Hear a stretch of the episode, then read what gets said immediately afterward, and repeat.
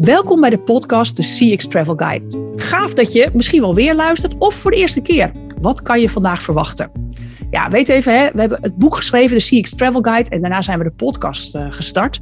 Ja, om die verhalen van CX-leiders te delen en hiervan te leren. Want het is binnen Kirkman Company onze missie om het CX-vakgebied verder te ontwikkelen. Ja, en vandaag een wat andere setting, namelijk de achtergronden van een andere gast dan normaal, namelijk uh, mijzelf. En daarom introduceer ik de interviewer van vandaag, Leon Bosma, uh, consultant bij Kirkman Company. En ik ben heel eerlijk, ik vind hem een upcoming star in CX, in Custom Experience. Hij heeft al aan mooie projecten meegewerkt en resultaten neergezet. Bijvoorbeeld bij Swisssense, Belastingdienst en Vattenval. En hij is CCXP. Welkom als interviewer in de podcast, Leon. Dankjewel. En dan mag ik natuurlijk op mijn beurt uh, jou introduceren. Bekend als de CX-goeroe van Nederland. Altijd herkenbaar aan een blauwe jurk. Zij weet zo goed als alles van Customer Experience of kent mensen die het antwoord hebben. Als manager Customer Experience was ze verantwoordelijk voor het grootmaken van Customer Experience Management binnen KPN. En inmiddels vliegt ze als spreker en docent de hele wereld over om mensen te inspireren over CX.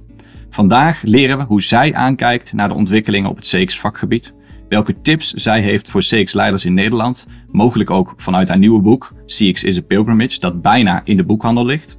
En ik weet nog goed mijn eerste ontmoeting met Nienke toen ik deelnam aan haar CX Masterclass. Ik had die dag een gat in mijn trui en Nienke zag het en ze stond erop om met naald en draad dat gat te stoppen. Een voor mij grappig en mooi moment dat ik niet meer zal vergeten. Absoluut een random act of kindness. Veelzijdig, flamboyant en altijd vrolijk. Welkom in de podcast, Nienke Bloem. Nienke, vandaag de rollen omgedraaid. Hoe is dat voor jou om vandaag antwoorden te mogen geven in plaats van vragen te stellen? Ja, dat is best een beetje gek, maar ook heel erg leuk. Ik vind het ook wel eens leuk om aan de andere kant te zitten en dat jij mij dan hè, mag interviewen als ik denk jongste CCXP van de wereld. Toch een beetje upcoming star, zoals ik al zei. Um, ja, ik vind het eigenlijk gewoon heel leuk. Dus dank je wel dat jij dit zo op deze manier samen met mij deze podcast wil opnemen. Ja, superleuk.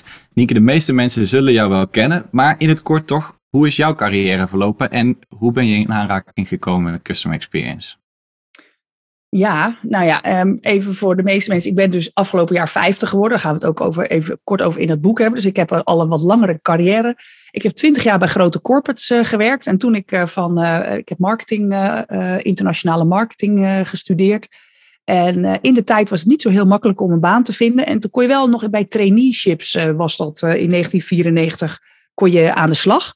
En toen ben ik bij PDT Telecom begonnen. Nou, lang verhaal kort, ik ben vooral in de sales begonnen. De eerste zes jaar van mijn carrière de overstap gemaakt naar AMEF, ook nog in de buitendienst. Nou, toen eigenlijk heel ja, redelijk snel de overstap naar een marketingfunctie. Ik had altijd zoiets van ja, als je, of een, een managementfunctie. Als je in het management wil, had ik wel zoiets, dan moet je wel een beetje begrijpen en een beetje volwassen gevoel hebben. Dus ik ben begonnen toen bij eh, PDT Telecom als trainee. En uh, ja, daar, daar heel veel geleerd in sales. Uh, de overstap gemaakt naar AMEF. En ja, daar 13 jaar gewerkt. Uh, rol gehad in operations, pensioenafdeling, back- en front office. Heel erg geleerd wat het managementvak is. Um, en ook ja, vooral voor mij denk ik dat niet iedereen is zoals ik. Dat vond ik ook wel een hele mooie eye-opener. 100 man IT aangestuurd, voorkant van het IT-bedrijf mijn MBA gedaan. En eh, nou, daarna werd ik gevraagd of ik verantwoordelijk wilde worden voor CX bij KPN. En dat bijna drie jaar gedaan met het team. Uh, en heel veel geleerd. Dat was ook mijn eerste aanraking met CX. Ik weet nog dat ik toen bij die functie gevraagd werd en dat ik gegoogeld heb Custom Experience, wat is dat? En dat was 2011. Dus dat is denk ik de eerste aanraking geweest met Custom Experience. Want er wordt best wel vaak gezegd dat het überhaupt een, een jong vakgebied was. Maar voor mijn gevoel zit jij er echt al best wel sinds het begin in. Uh, was er überhaupt toen nog iets te vinden over customer experience? Toen al? weinig, want je mag best weten, ik, ik had ook, eh, ik dacht ik had honderd dagen om een bepaalde strategie neer te zetten. Dat gebeurt natuurlijk vaak als je een nieuwe leider bent in een vakgebied en in een bedrijf. En ik was ook op zoek naar lectuur en dat was er eigenlijk niet echt. Dus in, op, op die tijd was het nog niet. En ik weet wel dat in 2012 toen Outside In uitkwam door Harley Manning en, uh, en Bodine. En dat was ook uitgegeven door Forrester. En, maar ik merkte wel dat in de tijd bijvoorbeeld ook een consultant vinden die mij kon helpen. Vond ik echt allemaal uh, business process redesign. En noemde het misschien wel CX. Maar ik vond echt, ja, dit is oude wijn in nieuwe zakken. Uh, dus ik heb het toen ook echt met mijn team echt helemaal zelf aangepakt. Dus ja, het was ook gewoon nog niet zoveel. Nee. -hmm. en, en, vertel eens, hè, want je hebt dat drie jaar gedaan. Hoe was dat om die rol te hebben en, en, en hoe heb je dat aangepakt? Nou, misschien wel. Hè, ehm, nu terugkijkend zou ik het nu echt wel met nog een aantal andere elementen hebben opgezocht. Maar toen eigenlijk met ja, boerenverstand, met vooral veel stakeholders.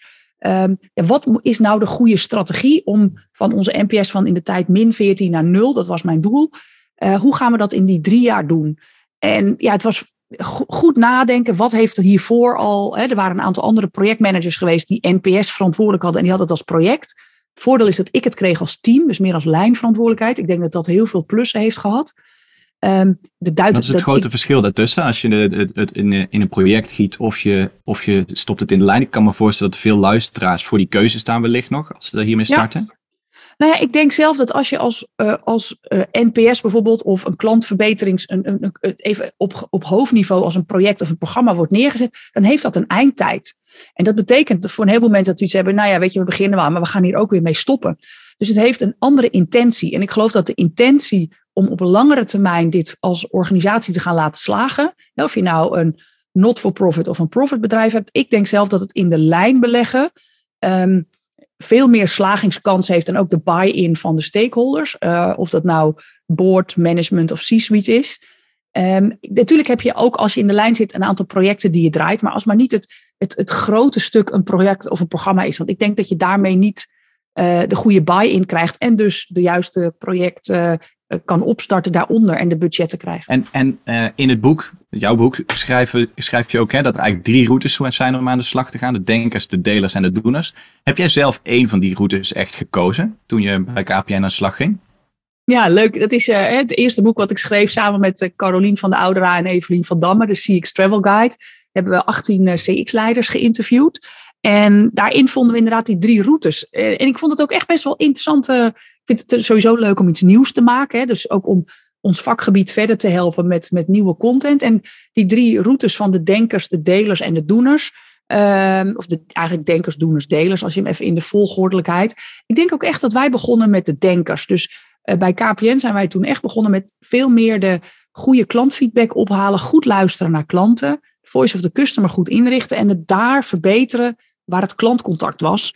Daarnaast waren nog maar een klein clubje, maar later natuurlijk veel meer mensen bezig met verbeteren in de klantreis. Hè, het doenerstraject, het, uh, de klantreis optekenen, kijken waar kunnen we het beter doen, daar structureel verbeteren. Hè, dus over de silo's of afdelingen heen. Ja, en het delers, daar, ja, dat, daar waren we ook gewoon nog te onvolwassen voor, denk ik, in klantbeleving. Is hoe krijg je dat nou in de cultuur? Je merkte wel dat na vijf jaar, als ik ook zag de opvolgers van mij, die hebben daar echt grote stappen weten te zetten. Maar die volgordelijkheid zie je toch wel veel terug. En, en die hebben wij ook zo gepakt uh, in de tijd.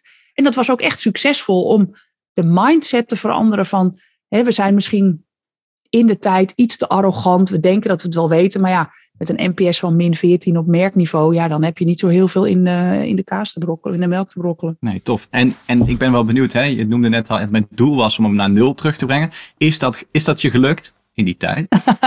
ja, ik durf dat, kan ik nu makkelijk zeggen. We zijn zelfs naar plus 2 uh, gekomen. Um, en je merkte gewoon dat ook, zeker toen echt die, die nou, dat zeggen ze wel het tipping point kwam, merkte je dat die hele organisatie ook meeging. En ik weet nog heel goed bijvoorbeeld dat.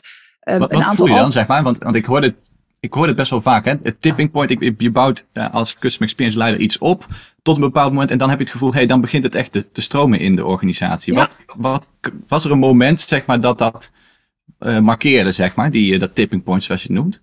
Nou, ik had twee momenten waarvan ik echt dacht, ik, hier ben ik zo trots op. Wij hadden, uh, dat ten eerste, uh, je merkte, we hadden drie grote doelen waarop je ook als medewerkers je bonussen kon krijgen, hoofd, op hoofdniveau.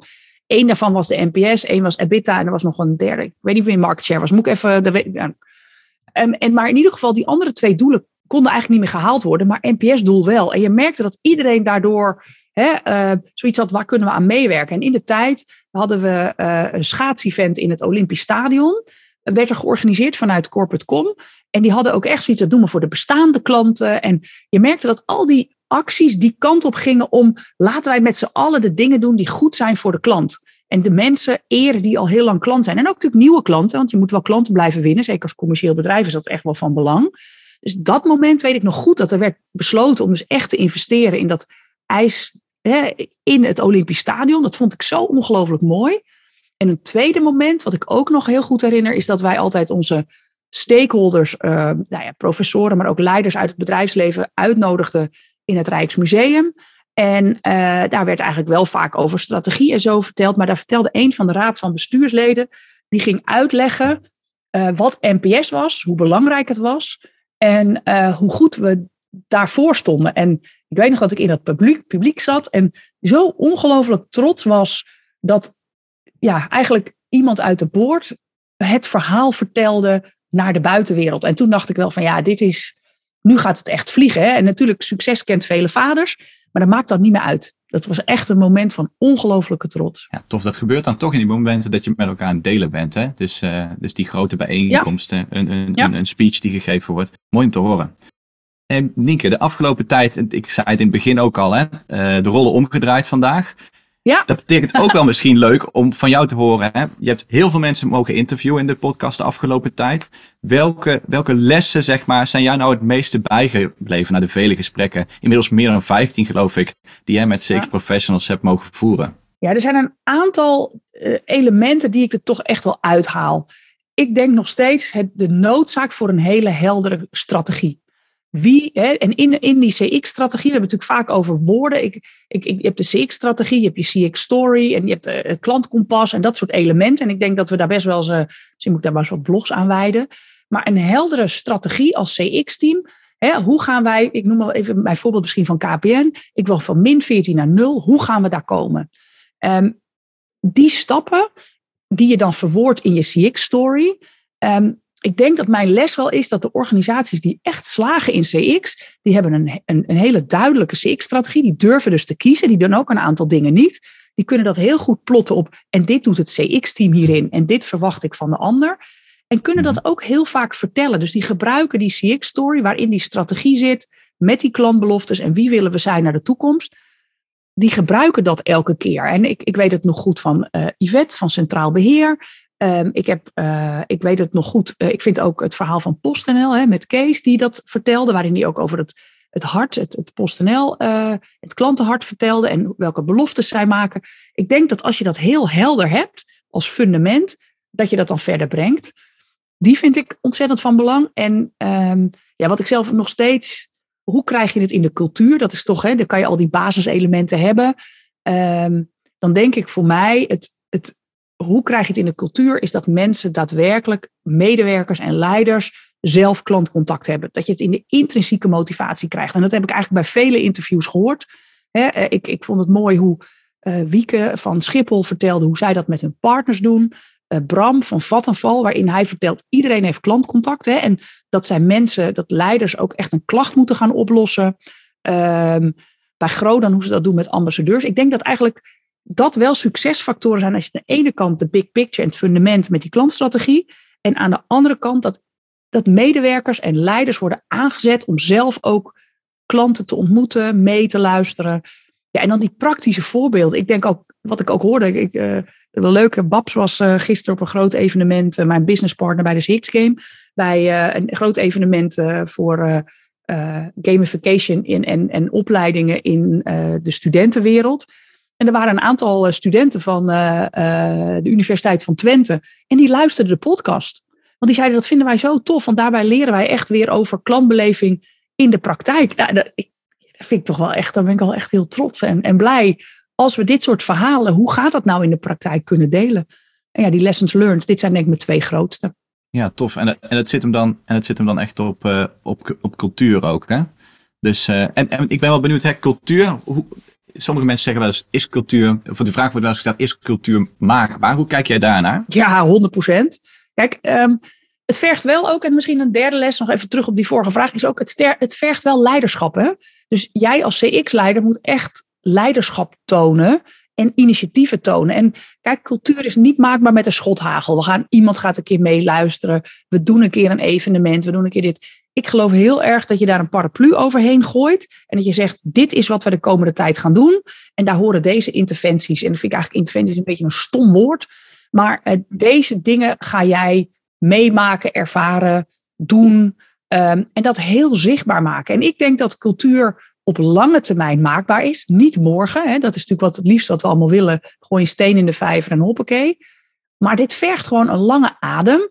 Um, continue aandacht en, en initiatief nemen. En dat is wel iets waarvan je ziet dat als je die visie hebt hè, in het strategiestuk, dit is waar we naartoe gaan.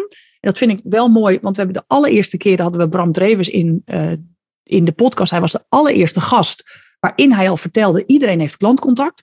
En nu zijn we denk twee jaar verder, drie jaar verder misschien wel. En doet hij dat nog steeds? En dat haakje is er en daar hangen al die interventies onder. En ik denk dat dat heel erg knap is. Dat het niet een soort ja, een radiozender die aan en uit, en, maar dat je één geluid hebt en daar die interventies onder hangt, waarbij je mensen wakker maakt, voorbeeldgedrag laat zien, waar je mensen in de spotlight zet, misschien awardshows. Um, en ik denk echt, dat echt het levend houden, echt rituelen met elkaar creëren die je, die je blijft herhalen. Hè? Want, want dat is het misschien wel. Hè? Je kunt één keer een klant uitnodigen en iedereen kan zeg maar de, de schillen kunnen van de ogen afvallen en kunt heel veel energie creëren.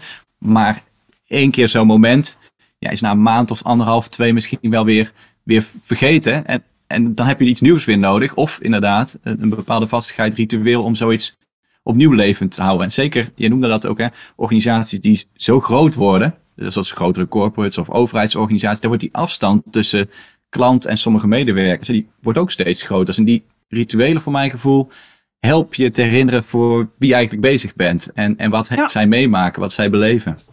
Nou ja, misschien ook wel in CX maken we het ook wel eens te ingewikkeld en te moeilijk.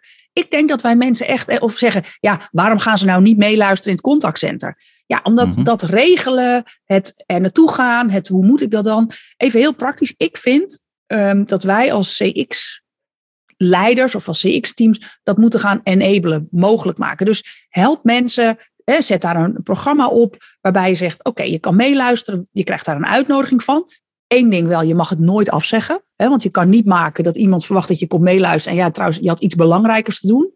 Hoe belangrijk voelt de persoon in de contactcenter of in een winkel of, hè, of een monteur of nou, net waar die klant is of een accountmanager. Um, even, ja, ik luister natuurlijk allerlei mensen hier, hè, dus van B2B, B2C, overheidsbedrijven luisteren naar de podcast. Maar ik vind wel dat, dat en, en maar help ook een filter eroverheen. Als je gaat meeluisteren, zouden we luisteren door deze drie lenzen. Hè? Dus luisteren door deze drie, bijvoorbeeld, uh, wat, wat, welke emoties hoor je klanten vertellen? Zodat je, uh, of uh, welke verbetersuggesties haal je hieruit? Hè? Of is dit, hè, hoe waardevol was dit voor jou in je eigen werk? Welk leerpunt haal je hieruit? Zodat je niet alleen maar mensen laat meeluisteren en het was leuk, maar dat je het ook lading geeft. En mhm. misschien mensen ook vraagt, maak even een foto, schrijf hier een blogje over. Zodat je het iets meer faciliteert en enabled, maar ook mensen net even een tandje dieper laat gaan. En we, doen het te vaak, ja, ga maar meeluisteren of doe maar dit. Maar dan denk ik, ja, dan, wordt het passief, ga je achterover hangen. En, en op, zich, op zich creëer je dan een super mooi moment. Maar het, maar het app dan ook weer weg. eigenlijk hele simpele dingen die je noemt. Om het misschien inderdaad net weer een slagje dieper te laten gaan. Ermee zelf mee aan de slag te gaan. En dan eigenlijk de impact misschien wel ook weer groter te maken. Ja, en, en ook dat je het herhaalbaar en schaalbaar maakt. Hè? Even zo'n formatje maak je één keer.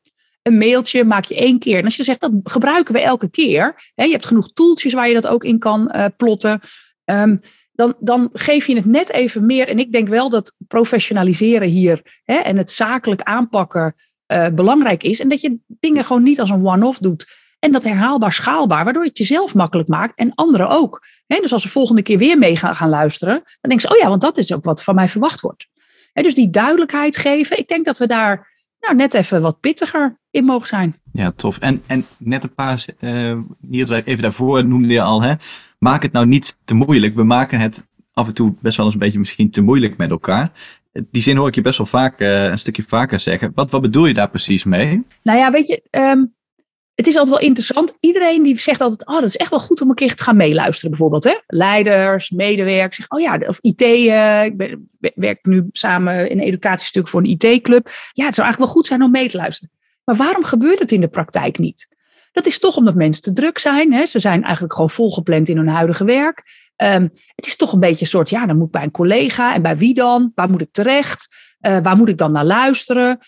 En dus gebeurt het niet. Dus dan voelt het voor de ander moeilijk. Hè? Ons vak gaat natuurlijk ook over perceptie en in de schoenen stappen van de ander. En ik denk dat wij ons dat moeten beseffen, dat het niet zomaar vanzelf gaat. Eigenlijk een, een klant is ook voor een heleboel mensen best ingewikkeld. Dus ja, ja die, die storen je wel tijdens je gewone werk. Ik noem maar even, dat horen we natuurlijk ook als ja, dan belt zomaar weer een klant en ben ik weer uit mijn, uit mijn proces. ja, dat is gewoon hoe het wordt beleefd. En ik denk dat wij daar iets meer begrip voor mogen hebben. Dat, dat mensen het niet altijd makkelijk vinden. Uh, ja, dat, ik denk dat we daar gewoon uh, veel meer bewust van moeten zijn. Hoe een foto maken, hoe is dat nou voor de ander? En bij nadenken, hoe kunnen we dat dan enabelen? Hoe kunnen we het makkelijk maken? Um, klanten zijn niet voor iedereen leuk. Nee. En, en als CX-professional, wij kunnen het dan wellicht makkelijker maken om toch met klanten bezig te gaan. Uh, een van de dingen die jij daar ook wel eens in noemt, is echt waarheid gaan maken. Hè? Ja. Kun je daar eens iets over vertellen? Ja, daar kan ik zeker wat over vertellen. Ja, ik had het toevallig, ik had gaf gisteren en eergisteren ook weer een, een masterclass en met een leider. En, en zij zit al lang in het vak. En haar inzicht was ook echt, ja, ik moet meer waarheid maken. En ik denk, waarheid maken, wat is het verschil tussen waarheid maken en waarheid vinden? Nou, oké, okay, Nienke Bloem, psychologie. Het staat trouwens ook in mijn boek, gaan we het straks ook nog over hebben. Ik moet even kijken welk hoofdstuk. Ik noem het Making the Truth versus Finding the Truth. Strategy 43, bladzijde nummer 97, om maar even praktisch Kijk, je, kent het bijna uit je hoofd. Nee joh, ik heb het naast me liggen. ik moet dan ook oh. even zoeken. Uh, nee joh, dat ken ik zeker niet uit mijn hoofd. Um, maar waar het over gaat is, als CX-professional moet je soms... Um, wat we merken uh, is, ik noem maar wat, je moet, er zijn geen, geen klantbeloftes. Nou, wat je kan doen, je kan natuurlijk naar allerlei mensen gaan in de organisatie, naar allerlei stakeholders vragen, wat zouden we moeten beloven? En dan vertelt iedereen wat anders. Dat noem ik het, het finding the truth, het vinden van, van de waarheid. Mhm. En, uh, maar je komt steeds verder van de kant. Je kan ook making the truth doen. En dat je zegt, nou, hè, je, maakt, je neemt positie in. En je maakt gewoon een document waarbij je zegt, nou, hè, eh, dit zijn bijvoorbeeld de klantbeloftes. Dit is de merkbelofte van Coolblue. Dit zijn de klantbeloftes van uh, Jumbo. Dit zijn de klantbeloftes van een gemeente. Of net, net in welke organisatie je zit. Of van RVO. Of nou, maakt niet uit. En dat je zegt, nou, mijn suggestie is dat de klantbeloftes voor onze organisatie zouden moeten zijn A, B, C, D. We maken het makkelijk, we maken het persoonlijk. Uh, we zijn we hebben de allerlekste koffie van de wereld. Ik, ik bedenk maar iets geks. Mhm. En dan heb je de waarheid gemaakt. En dan ga je daarmee naar je stakeholder. Dan zeg je nou, even dit zijn, dit zijn klantbeloftes, merkbeloftes. Dit is wat ik denk dat het voor onze organisatie zou zijn. Eh, hoe zie jij dat? En dan heb je een vertrekpunt. En dat zit hem vaak in onderwerpen waar, we nog niet, waar eigenlijk wat er nog niet is. Dus dat zijn klantbeloftes, het zijn, is je CX-strategie, je CX-story, het, eh, het maken van een voice of the customer menu, een meethuis. Dat mhm. is er allemaal niet. Dat, daar ga je de waarheid in de organisatie niet vinden. En dan moeten wij iets meer positie innemen. En ja, dat is spannend, want dan moet je van 0 naar 1 en zelf van de kant komen. Ja, grasduin dan gewoon eens op internet, op. Hè, ga eens bij collega CX-professionals vragen wat zij hebben. Uh, je kan heel wat ook op LinkedIn vinden. Um, nou ja, ik denk dat dat, dat dat waarheid vinden versus waarheid maken, dat wij toch best wel vaak waarheid moeten maken. Kijk, op de voice of the customer kan je geen waarheid gaan maken, dan moet je waarheid vinden. Want de stem van de klant is de stem van de klant. Uh, die moet je gewoon gaan ophalen, daar kan je geen waarheid maken. Uh, maar ik denk dat wij af en toe net iets meer uh, nou, lef mogen hebben daarin. Ja, tof. Leuk om te vertellen. En, en ik vind dat eigenlijk best wel een leuk bruggetje hè, naar naar, uh, naar corona. Hè? Daar, uh, daar, zat, jij zelf, zat jij zelf ook uh, in. En, en toen heb jij een beslissing gemaakt om, om te gaan wandelen, een pilgrimage te gaan, gaan, gaan lopen. En daar is ook nog een heel mooi boek uitgerold. Daar gaan we het natuurlijk over hebben. Ik ben wel benieuwd, hoe, hoe ben je erop gekomen om, om überhaupt die pilgrimage te gaan lopen? En, en dan komen we daarna ook nog wel te spreken over het boek. Ja, nou ja, ik, ik hou sowieso van wandelen. Al mijn hele leven. Ik, heb, ik doe altijd ochtends ook een wandeling en het liefst in de weekenden wat langer. En ik had altijd al, ik weet nog dat ik toen ik 35 werd, had ik zelfs aan mijn vrienden hè, in plaats van geld uh, een donatie voor een rugzak, voor sokken. Ik had zoiets, ik ga een keer een pelgrimage lopen. En dat het ooit was echt ooit aan het worden. Um, en in corona wandelden we natuurlijk ook allemaal veel. Ik deed ook zelfs met Kurkmer mee met de ommetjescontext. En we doen elke dag eh, een ommetje. En, uh, en die won jij ook, geloof ik, met, met, met afstand. Want elke, elke ochtend was jij uh, aan het lopen door, door Utrecht, waar je woont. En, en, dat, en dat vonden, een aantal collega's van ons vonden dat nog best wel frustrerend. Want die, ja, die konden daar gewoon niet tegenop. Nee joh. Nee, I'm the king of the walks, hè. Of the queen of the mhm. walks. Nee, ja, het is, ja. Nou ja, ik, um, zeker, mijn, mijn leven voor corona was dynamischer op dat vlak. Hè. Ik reisde, ik sprak eh, over de hele wereld. Zelfs toen corona uitbrak, zat ik voor uh, een opdracht. En het, ik heb toen mijn CSP-titel, mijn Certified Speaking Professional titel. Ik zat in Australië. Ja, en dan komt corona en dan staat de wereld stil, letterlijk. En ik merkte dat mijn wie ik ben, ik ben, ik hou van in beweging zijn, van A naar B. Ja, dat was er gewoon niet. En ik ben natuurlijk super dankbaar dat ik, ik mocht uh, mijn masterclasses, ik, ik had bijvoorbeeld een masterclass bij RVO gepland en die hebben we toen gelijk virtueel gemaakt in een soort zeven modules. En heel veel dingen, ook innovaties toegepast, uh, nieuw product gelanceerd, maar toch, ik miste de dynamiek en het avontuur in mijn leven. En jij bent wel aan het lopen. Hè? Dus ik liep, uh, ik had ommetjes van 20 minuten, van 30 minuten, van drie kwartier, van een uur. Zodat je weet, hè, tussen bedrijven door. Of als je een call hebt, dat je hem gewoon eens uh, ouderwets per telefoon ging doen. En, maar ik miste die dynamiek. En op één moment liep ik buiten en toen dacht ik, ja, maar ik ga gewoon pelgrimage lopen. dit wil ik. Ik, ik, ik, dit, ik word gek van mezelf. Ik was ook misschien wel een beetje down. Dat je, um, ja, down is, ik, ik, niet depressief of zo, maar wel dat ik voelde niet meer zoveel. Ik, was, ik, ik merkte dat, niet, dat ik dingen niet meer heel spannend vond, maar ook niet meer heel leuk. Toen dacht ik, ja, waar ligt dat nou aan? En dan krijg je tot een soort zelfonderzoek. En uh, toen dacht ik, ja, ik moet iets spannends gaan doen. Ik moet gewoon weer eens op avontuur. En toen dacht ik, wat kan wel? Mm -hmm. Nou, een pelgrimage lopen, misschien wordt het eens tijd. En uh, ja. nou ja, als ik, wat ik in mijn kop heb zitten, heb ik niet in mijn kont zitten. Dus uh, dan moet dat ook, hè? Dan moet dat. En, en, en toen vertrok jij. Ja, ja, dan moet je een, uh, een, rugzak kopen. Je moet beslissen welk pad je gaat lopen. Nou, allemaal dat soort eigenlijk best wel cruciale dingen staan dan voor je.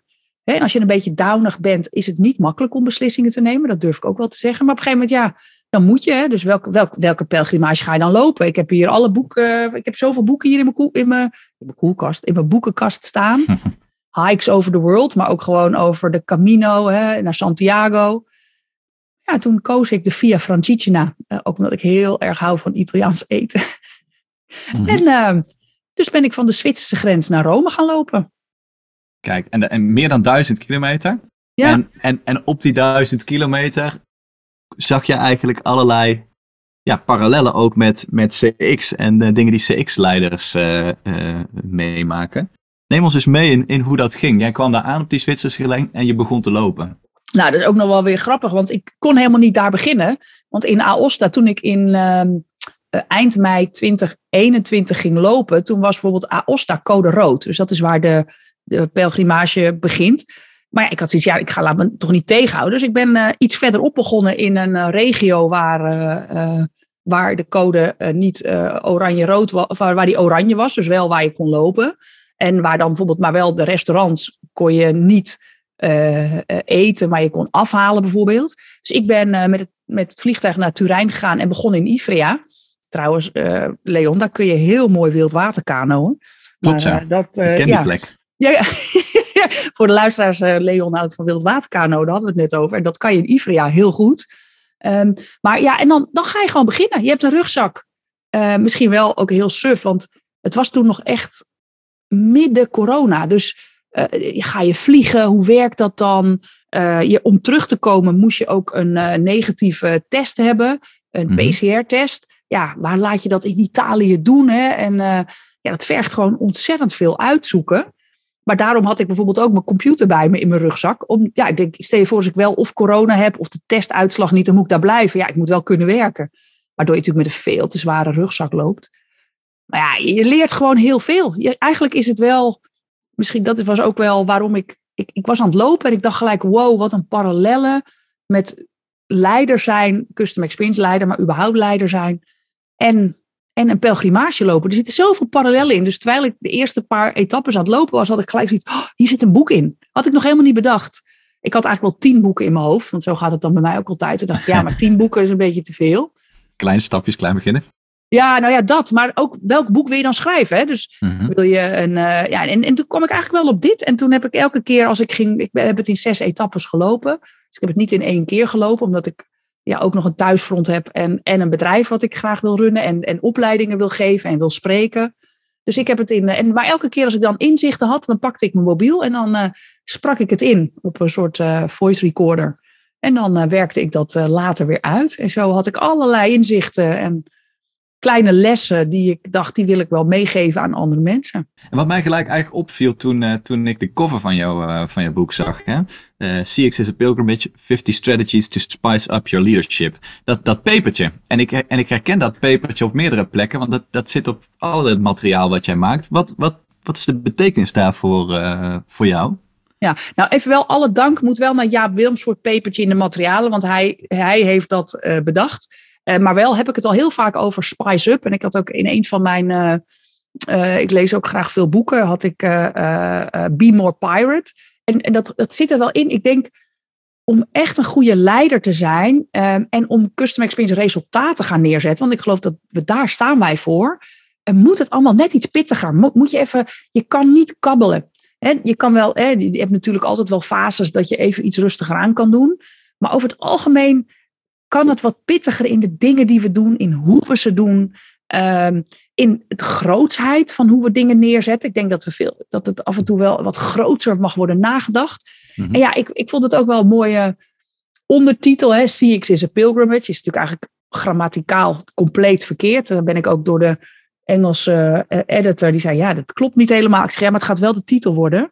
Um, ja, en die 50 strategies to spice up your leadership. Het zijn ja, kleine verhaaltjes. Elke keer woord of 600, zullen we zeggen. Uh, dus die je gewoon uh, tot je kan nemen en een kleine tip daarin uithaalt. En uh, dat is wel leuk, want het idee. Ik heb mijn Masterminds programma en daar zaten Huub en Bram in. En die zeiden, we hadden toen een keer over boeken. En wat voor boeken inspireren jou nou? En wat pak je wel, wat pak je niet? En toen zeiden zij in, eigenlijk allebei, ja, wij pakken boeken die je gewoon even een paar dingetjes kan pakken, maar dat je niet het hele boek hoeft te lezen om te begrijpen waar het over gaat, of dat je een inzicht haalt. En dat noemden mhm. zij snackable content. En dat vond ik zo dat ik dacht, ja, dat wil ik maken. Ik wil snackable content. Dus je kan het boek van voor naar achter lezen met al die tips en er zit een volgorde in. Maar je kan hem ook gewoon op, openslaan en een verhaaltje lezen, waardoor het gewoon een kleine. Zou je al een tipje van de sluier willen, willen lichten? Misschien ons een van die, die kleine snackjes willen geven in de podcast. nou ja, het zijn er dus 50 die opgedeeld zijn in een soort 10, 10 keer 5 stukjes. En, en dat gaat van uh, how to start, from idea to action, don't forget to, preparation is key. Dat zitten dan allemaal weer vijf verhaaltjes onder. Maar bijvoorbeeld een van de, nou ja, ik, ik, ik pak er gewoon eens even een. Um, uh, ja, B-hack. Set a B-hack. Oftewel, set uh, de strategy 3, die zit helemaal in het begin. Um, big, hairy, audacious goal. En ik ik, heb, ik, ik had behoefte aan het avontuur. Iets spannends. En dacht ik, ja, ik kan wel wandelen van hier naar Zeist. Maar dat is niet zo spannend. Daar word, daar word ik nou niet echt een beetje eh, excited van. Maar die duizend kilometer in een jaar, daar word ik wel. Hè. Dus wat is mijn b-hack? Ik ga in een jaar duizend kilometer lopen. En dat ga ik ook nog eens. En dan op mijn vijftigste. Als ik kilometer duizend, nou het zijn er iets meer geworden. Maar dan dan loop ik Rome binnen. En dat is een b-hack die voor mij echt wel, wat ik spannend vond. Ik leg ook in het boek een beetje uit wat een b-hack is. Big Harry Audacious Goals. Niet door mij bedacht, maar uh, door meneer Collins. Um, en wat, From Good to Great uit dat boek. En wat eigenlijk wel interessant is, is de parallel naar organisaties. Wat is nou ons Big Harry Audacious Goal in CX? Wanneer zijn wij nou echt, vinden wij dat wij het over een x termijn, hè, dat zet je, ik zette dit in een jaar, maar in, in Custom Experience denk je drie tot vijf jaar, denk ik waar willen we over drie jaar nou staan? Wat is, wat is er spannend aan? Hoe krijgen we mensen mee? En ik denk dat we te vaak, ah ja, NPS plus twee of plus vijf. Maar dat we dat ook durven te beschrijven. Hoe ziet dat er dan uit? Waardoor je ook echt een soort ja, North Star hebt waar je naartoe wil met elkaar. En ik denk dat dat soort kleine inzichtjes, nou, daar kunnen we denk ik wel wat mee. En elkaar de vraag stellen, wat is eigenlijk onze Big Harry Audacious Goal als het gaat over CX? Dat is een mooi, denk ik, uh, goede conversation starter. En, en ook, je, hebt best wel een gevisualiseerd beeld voor jezelf daarvoor gemaakt. Op mijn vijftigste loop ik Rome binnen. En, en, en hoe zie je dat eh, voor je bij CX-leiders? Hoe zouden ze die, ja, zo'n visualisatie voor zichzelf kunnen maken met hun doel? Nou, ik denk wel, ik weet nog dat ik uh, met, uh, met Roy, managing partner van Curveman, deden wij een traject bij een grote klant. Helemaal in het begin, dus denk ik al zes jaar geleden of zo. Hè, want eigenlijk sinds ik bij KPN weg ben gegaan, ben natuurlijk mijn carrière begonnen als, als spreker. Heel klein beetje consultancy, maar en vooral de laatste paar jaar heel veel educatie, veel masterclasses, veel teams helpen om beter te worden in het vakgebied. Um, maar ik weet nog dat we toen daar zaten en dat we een, een doel hadden op cijfers. Hè, dus waar willen we staan bij dat bedrijf, was dat klanttevredenheid. Maar ook dat we zoiets hadden, oké, maar hoe ziet dat er dan uit? En toen hadden wij dat de CEO van het bedrijf in het Financieel Dagblad ging vertellen over hoe ze het de doel gerealiseerd hadden van die, uh, van die klanttevredenheid, van die KTO. Um, en waarom dat zo belangrijk voor de organisatie was en welke hordes ze hadden genomen. Dus we hadden het een soort gevisualiseerd. Zo, dat willen we dan. En dat was echt nog wel ver weg, want hè, de CEO had het helemaal niet over KTO. Dus ik denk dat zoiets, hè, of dat onze klanten, hè, of dat we een International CX Award winnen als team. Dus dat het iets, ook iets, niet alleen maar iets kwantitatief is, maar ook iets kwalitatiefs in een verhaaltje, waardoor je een lonkend perspectief krijgt. Waar je iets bij voelt, waar je van aangaat, zeg maar. Ja, of dat, je, dat het ook een beetje spannend is. Hè? Want een Big Harry is, ik wacht, ik pak het gewoon even bij. Ik open even drie. Even een BIAC zegt ook, uh, uh, does it stimulate, oh ja, mijn boek is trouwens in het Engels voor degene die, uh, does it stimulate forward progress? Does it create momentum? Does it get people going? Does it get people's juices flowing? Do they find it stimulating, exciting, adventurous? en, en, en ik denk dat dat soort dingen, nou, dat we daar wel eens over na mogen denken. En vooral dat, dat verhaaltje erbij maken, oké, en, en dat je daar inderdaad iets bij voelt. Ja. Ja.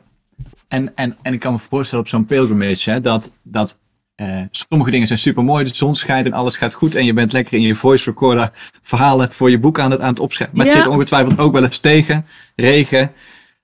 Hoe ga je daar dan mee om, met de tegenslagen in zo'n reis? Ja, nou, er zitten ook vijf hoofdstukjes in uh, onder het hoofdstuk When the Going Gets Tough. Ja, het leven is gewoon niet altijd leuk. Niet als CX-leider en zeker niet als pelgrim. dan wel regen, uh, nou ja, de, de route waar ik liep uh, waren ook wilde zwijnen en jagers op een gegeven moment. Ik, liep, ik heb in alle seizoenen gelopen. Ik heb ook hagel gehad. En ja, daar vertel ik ook wat verhaaltjes over. En uh, ja, sommige echt gerelateerd aan, aan CX. Maar er zit ook een verhaaltje in wat iets minder CX gerelateerd. ga ik niet vertellen, maar voor de, voor de Strategy 39 op bladzijde 89. ik weet dat mijn editor en ook de, nou ja, de Nederlandse Irene, die het hele boek heeft, uh, nou ja, het projectmanagement heeft gedaan, die moest daar ook enorm om lachen.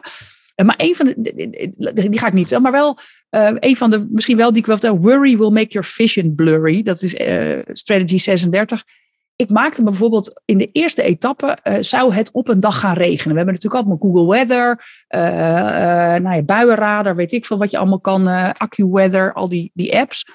En het zou de dag daarna heel hard gaan regenen. En daar was ik eigenlijk in de dag daarvoor, terwijl ik aan het lopen was, enorm mee bezig. Wat ga ik dan doen? Wil ik dan wel lopen? Kan ik dan niet blijven slapen? En ik was de hele tijd bezig met die angst dat dat zou gebeuren.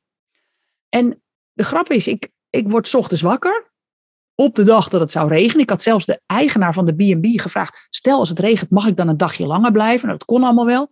En ik word wakker en er is helemaal geen regen. Helemaal niks. Het was wel wat duister buiten. Maar toen dacht ik, ja, ik heb me dus druk gemaakt over iets wat er helemaal niet was. En dat gebeurt in het leven natuurlijk wel, hè, dat we ons zorgen maken over uh, zorgen. En welke, en welke eh, parallel trek je daarin naar, naar CX en, uh, en dingen die CX-leiders meemaken? Nou, ik, ik denk dat best wel CX-leiders worstelen met buy-in van het board, hè, van management of weet ik wat. En daarin dus allerlei angst hebben. Ja, maar stel je voor als ze geen tijd voor me willen maken. Stel als dit niet belangrijk genoeg is. Stel als hij of zij daar eigenlijk geen zin in heeft. Of dit of dat. Dat zijn allemaal zorgen waarvan je niet weet of het waar is. Maar het weerhoudt mensen wel van actie nemen. Dus je bent daar heel veel tijd mee kwijt. En het weerhoudt je van actie nemen. Nou ja, dan denk ik wel. Uh, en, en die herken ik ook wel hoor. Bedoel, want dat soort. Uh, ik ben. Uh, daarin natuurlijk heb ik dat soort fases ook gehad. Maar als je dat merkt, nou lees even dat hoofdstukje dan. Het, het, het kleurt heel veel dingen negatief in, waar je jezelf misschien minder krachtig van voelt en waardoor je geen actie onderneemt.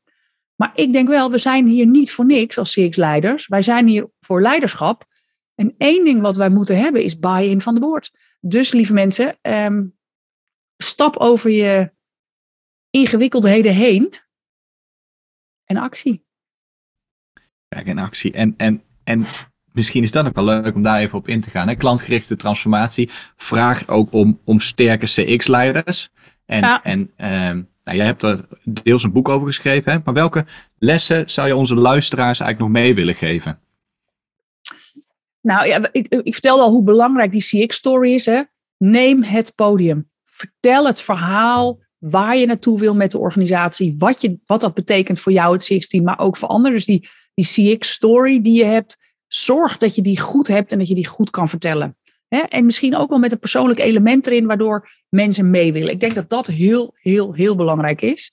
Ja, um, dat gaat dus voor jou, want dat gaat echt over een verhaal. Hè? Dat gaat verder dan een, een, een, kloppende strategie met slides. En, en uh, dat, dat, is dat is bijna een speech, toch? Ja, ik, ik, ik denk wel dat je. Kijk, hoe vaak moet je die toch het podium pakken? of dat is bij, uh, bij de board, maar ook uh, bij een kick-off, bij een presentatie. Even weer herhalen waarom doen we dit ook alweer? En wat betekent dat? Het, het, moet eigenlijk ook een kort verhaal kunnen zijn dat je in een paar minuten kan vertellen. Natuurlijk ook in een langere versie. ik denk dat dat een. Goede CX-leiders kunnen dat. Die hebben dat scherp. Goede CX-leiders zijn ook.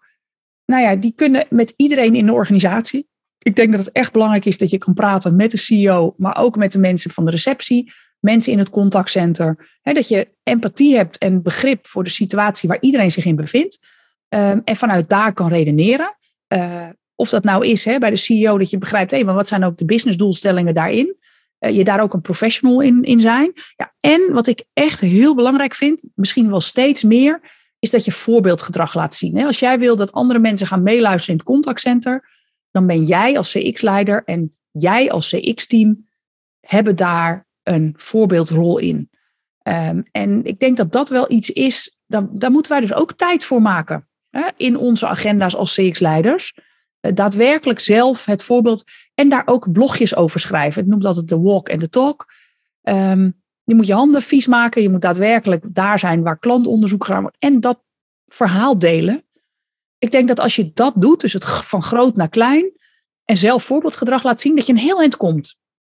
Ja, tof. En, en daar kan het ook soms best misschien persoonlijk van worden. Hè? Dat je er een stukje van jezelf in stopt aan, aan anekdotes en wat jij dan, dan hebt gedaan.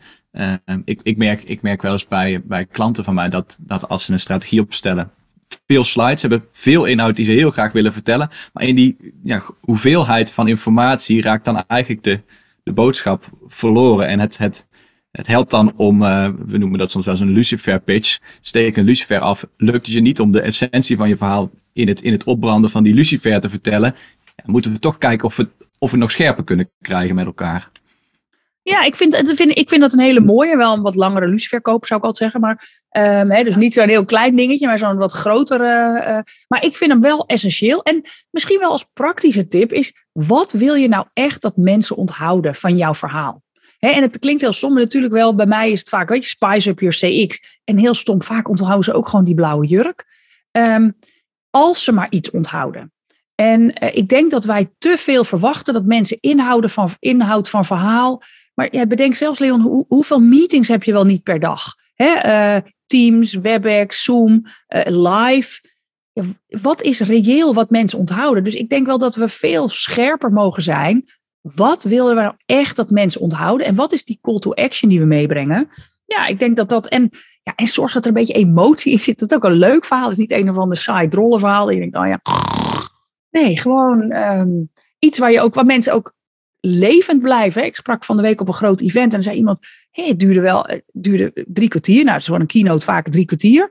Maar ik vond het echt, het was zo over. Nou, ik denk, ik vind dat een compliment. Ik denk, ja, het was ook echt entertainment een beetje. En ik denk dat we daar wel wat meer in mogen oefenen. Ja, zeker. En daar moet je ook in oefenen, want dat is hartstikke lastig. Het is veel makkelijker om, uh, om een hele slide te vullen en die voor te dragen, zeg maar.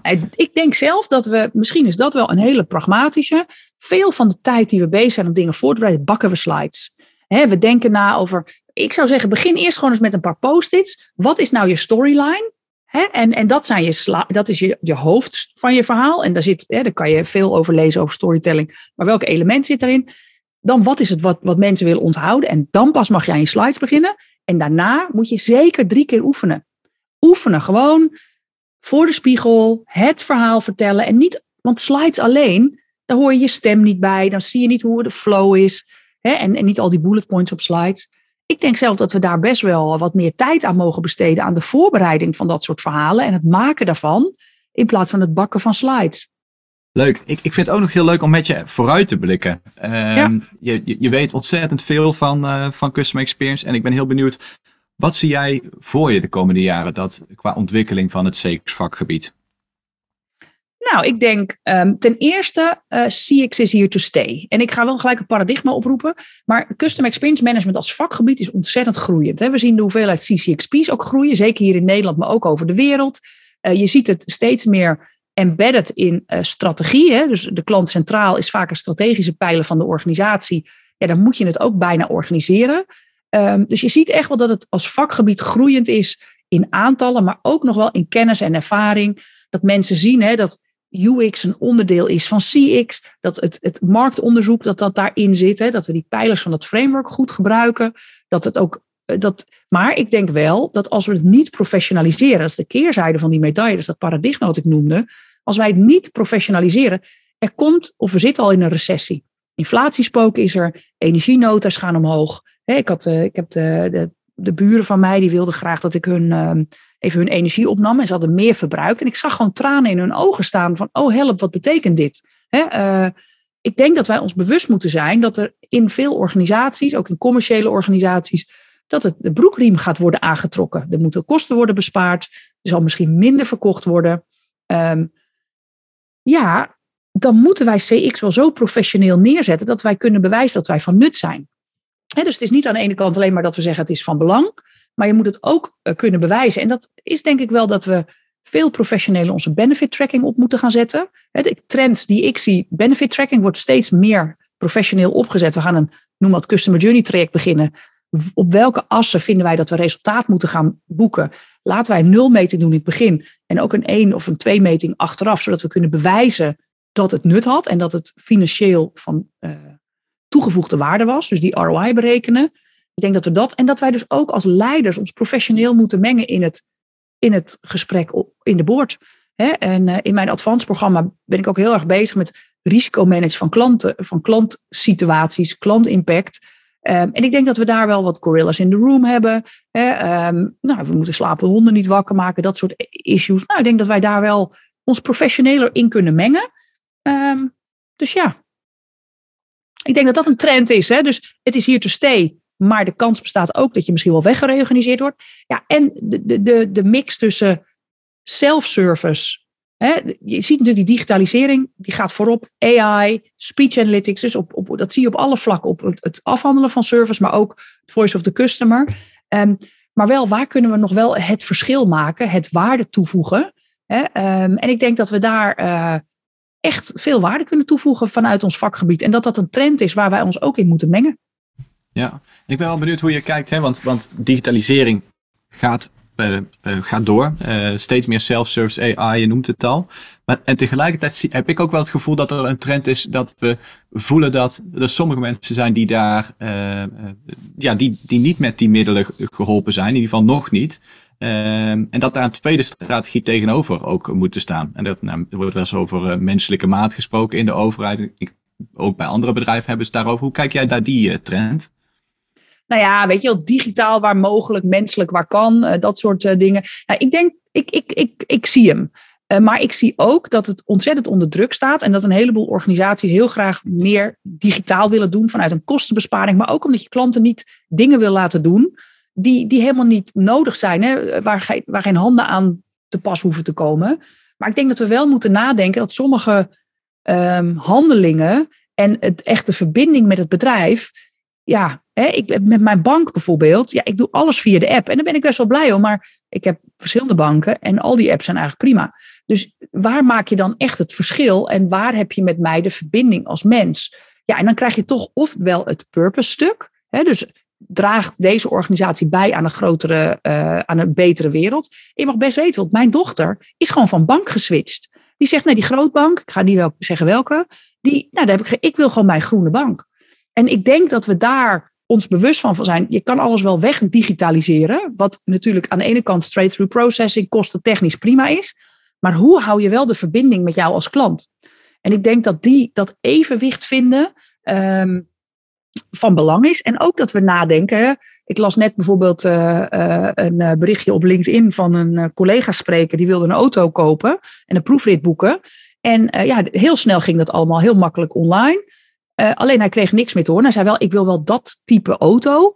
En werd niet op gereageerd. Toen kreeg hij wel al een uh, enquête. Terwijl hij nog niet de proefrit had gemaakt. Toen zei hij, ja, maar ik wil wel graag die. En toen zeiden ze, ja, maar die hebben we niet staan. En dat was het. Het was een mens die daarachter zat. Dus ik denk wel dat de mens net even een stapje verder had kunnen gaan. oh, dat is wel vervelend. het, het, het, het empathiestuk, dat ga je niet uit een computer halen. Dus als dingen net niet helemaal gaan zoals je wil, ja, misschien moet je dan toch eventjes de mens het laten aanraken.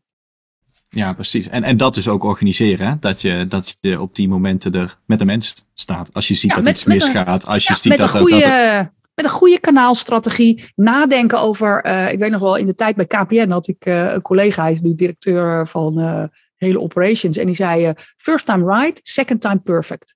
En toen in de tijd vond ik het een beetje suffig. En nu denk ik: ja, jongens, weet je, je het kan gewoon misgaan wherever. En zeker ook in het digitaal kanaal. Ik weet niet hoe het met jou is, Leon, maar heel vaak in een FAQ vind ik niet wat ik had moeten vinden, want dat had ik al gevonden op de website. Hè? Um, dus dan wil ik gewoon dat iemand mij gaat helpen. En dat bedoel ik de eerste keer op de website niet gevonden. Dan wil ik wel dat een chat, en niet dat ik dan een chat krijg dat iemand zegt, ja, dan moet u het contactcentrum bellen. Ja, hallo, ik ben nu met jou in gesprek. Kan jij mij niet even bellen? En dat, ik krijg, de pingpong van, van kanaal naar kanaal uh, ja, waar je dan geholpen mij. moet worden. Ja. ja, help mij en ehm, herken mij, erken mij. En dat, dat proactieve stuk, ik denk dat we daar nog heel veel werk te doen hebben binnen organisaties om dat echt te helpen. Heb ik u echt geholpen? En dat, uh, nou, daarin uh, mogen wij denk ik ook wat bewuster helpen. En niet alleen maar, en misschien ook wel voor de CX-professionals, bezig zijn met alleen maar de strategie of meeluisteren. Waar kunnen wij nou echt het verschil maken in klantverbeteringen? Daar moeten wij goed naar kijken. Ja, en, en, en dat stuk van digitalisering is eigenlijk het tofst als je dat als organisatie weet te realiseren. Want er wordt vaak gedaan, iets wat digitaal is, is niet persoonlijk. Maar juist iets wat digitaal is, als je erin slaagt om dat persoonlijk te maken, volgens mij zit daar enorm veel waarde nog die, uh, die je kunt gaan toevoegen als, als, als bedrijf. Zowel op het kostenvlak als op, het, uh, als op de, gewoon de waarde die je voor een klant kunt leveren. Want ik, ik wil gewoon het snelste antwoord op mijn vraag. Als dat via de chat is, hartstikke graag. Ja, maar ik wil wel een snel, maar goed antwoord op mijn vraag. En ik vind hem ook wel interessant is, en hoe meet je dat dan? Hè? Zeker in commerciële organisaties willen we dat de klant ons onthoudt, zodat hij de volgende keer weer komt. Hè? Of ons aanbeveelt bij, bij een vriend of een collega of een familielid. En dan vind ik het wel interessant. Ik had het toevallig gisteren over bij, uh, met een andere CX-professional. Ja, de experience heb je de hele dag, maar de memory of experience is wat anders. En wij meten zeker transactioneel in CX heel vaak experience. We hebben een call gehad, huppakee, enquête uit, hoe vond u het? Maar het zou natuurlijk heel interessant zijn om het volgende maand nog eens te meten. En wat herinnert u zich nou eigenlijk van die call? Welk gevoel had u hierbij? Het verschil tussen de remembering self en de experiencing self, zoals ja, eh, wat Kahneman, dat uh, ook zegt. Hè? En dus uh, ja, de memory of experience versus de experience. En ik denk dat we daar, zeker binnen wat commerciële organisaties, maar misschien ook wel als ik kijk binnen de overheid, waar ons ook echt we willen de impact hebben hè? En, en de mens centraal zetten. Ja, wat heeft die mens dan ervaren? Hoe vond hij of zij of hen dat? Ja. Ja, en ik zie ook wel vaak dat, want je, je, je stipt daar ook eigenlijk het meten stuk uit. Hè? Wanneer meet ik dan? En het het, de wanneer maakt daarin superveel uit vanwege dus die psychologische regels. Ik zie dat ook best wel vaak nog fout gaan. Dat we het gevoel hebben dat we een relatie met de klant uitmeten, maar we doen het na een transactie. Ja, daar meet je echt verschillende, ja, de juiste ervaring die er net is geweest uit in plaats van hetgeen wat onthouden wordt. Terwijl je daar misschien juist wel op zoek naar bent. Ja. Nienke, ik ben ook nog wel heel benieuwd. Um, en die vraag stel jij volgens mij aan uh, heel veel uh, mensen in de podcast uh, ook aan het einde. Wat is een klantverhaal dat jij nooit meer zou vergeten in, uh, in, de, ja, in de carrière die je gehad hebt? Ja, nou, ik, ik, ik moest daar echt natuurlijk over nadenken, want ik stel hem aan anderen. En ik heb er natuurlijk heel veel, maar ik denk zelf, het verhaal wat ik gebruik in mijn keynote, hè, Great Customer Experiences Don't Happen by Accident, dat ik vloog naar, um, uh, naar Adelaide met, uh, met Emirates. En daarin ik in de, in, ik, ik was een beetje te laat lang in de lounge gebleven. Nou, bla bla. Het is helemaal niks voor mij, want ik hou eigenlijk van op tijd zijn. Maar nou, ik, het was ook zo groot, dat vliegveld op Dubai. En ik, ga voor de, vlucht naar Adelaide. En ik krijg een upgrade naar first class. En dat is natuurlijk absurd eh, en, en prachtig tegelijk. Maar wat ik vooral zo gaaf vond, is dat Mirjam was daar de stewardess. Um, en wat ik zo gaaf vond, is de connectie die zij met mij legde als mens maar ook als professional. En zij legde mij in de watten. Want ja, ik had echt zoiets van, ja, ik krijg hier gratis first class. En ik durf dus, je krijgt dan bijvoorbeeld room service. Je hebt ook echt een eigen kamertje of zo in zo'n vliegtuig. Heel bizar. En um, ja, ik had echt zoiets, ook caviar had ik nog nooit gegeten. Het is niet iets wat bij mij op het menu staat of zo. En um, ik denk, ja, dat durf ik eigenlijk niet uh, te bestellen. En ik had hele goede wifi in de lucht. Dus ik was ondertussen mijn man aan het bellen, of mijn nu man. Uh, ik was toen nog niet getrouwd. En ik en zij hoorde dat ik blijkbaar caviar zei. Ze zei, uh, shall I uh, order caviar for you? Want ik zeg, nou, laten we het maar doen. En dat was zo grappig hoe zij als mens, maar ook als professional. En later had zij, we hadden dus een gesprekje wat ik doe als uh, CX professional. En, wat, en zij was ook echt nieuwsgierig, maar Nienke, wat zouden wij nou kunnen verbeteren? En die, dat menselijke, het professionele en het nieuwsgierige, dat vond ik echt geweldig. En dat vergeet ik nooit meer. Want zij heeft echt het verschil gemaakt. Naast dat die hele vlucht en alles wat er omheen geregeld was, gewoon super was. Natuurlijk waren er ook wel wat kleine dingetjes die beter konden. Maar dat is voor mij een klantervaring waarvan ik denk, wie zij willen zijn als Emirates. Hè, vanuit hun merkloftes. En dat heeft zij in het micro heeft zij waargemaakt. En dat, ja, dat vind ik nog steeds ongelooflijk knap. Daar heb ik heel wat voorbeelden van, maar hoe, hoe zij dat deed. Maar die, ja, zij had er gewoon zin in. En zij wist mij als mens te raken. En um, vind ik knap. Ja, tof. Mooi. Eén iemand die dan uiteindelijk echt het verschil maakt voor jou. Ja, het klopte helemaal. En zij deed ja, de icing on the cake. Ja, precies. Mooi. Nienke, we zijn bijna aan het einde. Ik ben nog heel benieuwd. Jouw laatste tip voor onze luisteraars om succesvol te zijn als leider. Wat zou die zijn? Lees mijn boek. Nee. ja, want... Ik had er mezelf afgesproken dat ik het niet ging zeggen. Denk niet aan de roze olifant. Oh, daar kwam het toch. Um, ja, ik denk wel, pak je autoriteit. Als je succes wil zijn, geloof in jezelf. Weet wie je bent, wat je kan. Als je CCXP bent, zet het gewoon achter je titel neer. Gebruik je, hè, gebruik je resultaten. Pak je vak serieus en professioneel op. Als jij het al niet doet, wie dan wel? Hè? We hebben echt werk te doen. We're here, zoals Steve Jobs zegt, uh, we're here to put a dent in the universe. Daarvoor zijn wij. Neem dat serieus. En um, vlak het niet af, maak het niet kleiner. Niet van, ah, doe maar normaal, dan doe je gek genoeg. Niks ervan. Gas erop. Zie jezelf als een professional. Dan ziet de omgeving dat ook. En dat is denk ik mijn allerbelangrijkste tip. Pak je, neem je vak serieus. En doe daar alles aan. Geloof in jezelf. Zorg dat je snapt waar het vak over gaat. Als je titel nodig hebt, doe dat. Maar uh, um, ik denk dat je dan heel ver komt. Tof, dankjewel. Gas erop, die onthouden we. Uh, jou, jouw boek ligt uh, binnenkort in de boekwinkel. Waar uh, kunnen mensen bestellen? managementboek, bol.com. Ja, en als je er meer dan drie wil, kan je op mijn website terecht. dan signeer ik ze ook nog.